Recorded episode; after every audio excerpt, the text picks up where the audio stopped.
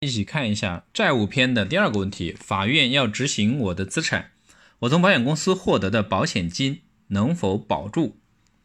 我们看一个实际的案例：多年前，朱总下海经商，创建了现在的公司。朱先生作为朱总唯一的孩子，从小呢，家里人就对他呵护备至，并为他购买了保险。朱先生自己也有保险意识，也为自己买了不同险种的保险。可以说，朱先生成长的路上一路有保险的陪伴。七年前呢，朱总将公司交给朱先生掌管。三年后呢，朱总因突发心脏病不幸离世。朱先生着手运作一个新的投资项目，由于资金不足，就向亲朋好友、借贷公司、银行等筹集资金。可到现在，项目还没做出来，钱却用光了，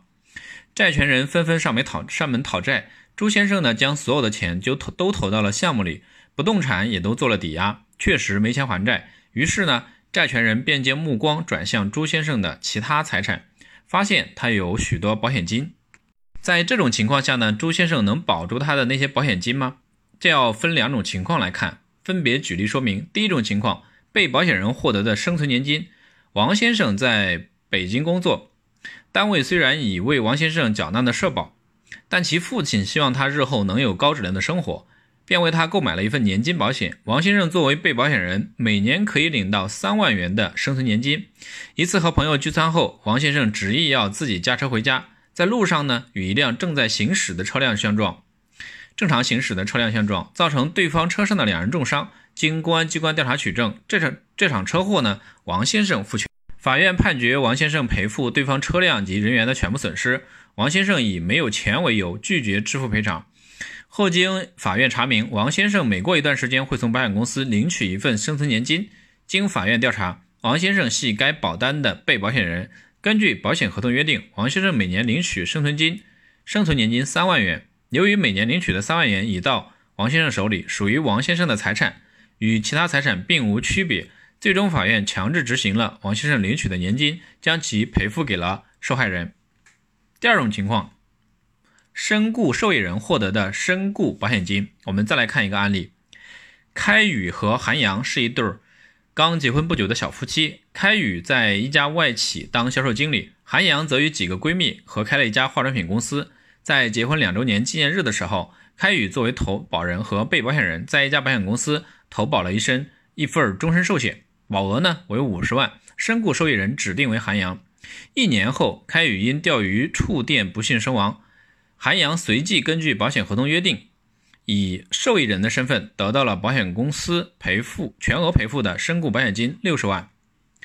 领取身故保险金后没多久，韩阳和几个闺蜜合开的化妆品公司就因经营不善面临倒闭，公司还欠下两百万外债，债权人将韩阳和她几个闺蜜一起告上了法庭。法院执行了他们的资产，因韩阳领取身故保险金之后，身故保险金就属于韩阳个人的合法财产。如果其对外负债，这笔保险金和韩阳的其他资产并无区别，所以法院强制执行了韩阳领到的六十万身故保险金。二零一五年，浙江省高级人民法院关于加强和规范对被执行人拥有的人身保险产品财产权财产利益执行的通知。一、投保人购买传统型、分红型、投资联济型、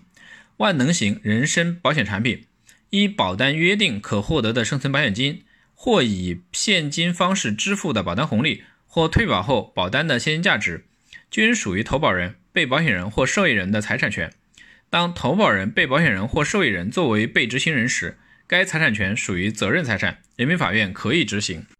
五、人民法院要求保险机构协助扣划保险产品退保后可得财产利益时，一般呢应提供投保人签署的退保申请书，但被执行人下落不明或者拒绝签署退保申请书的，执行法院可以向保险机构发出执行裁定书，申请协助执行哦通知书，协助执行通知书要求协助扣划保险产品退保后可得财产利益，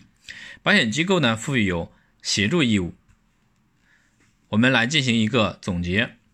针对于法院要执行我的我的资产，我从保险公司获得的保险金能否保住的这个问题，如果说是生存年金，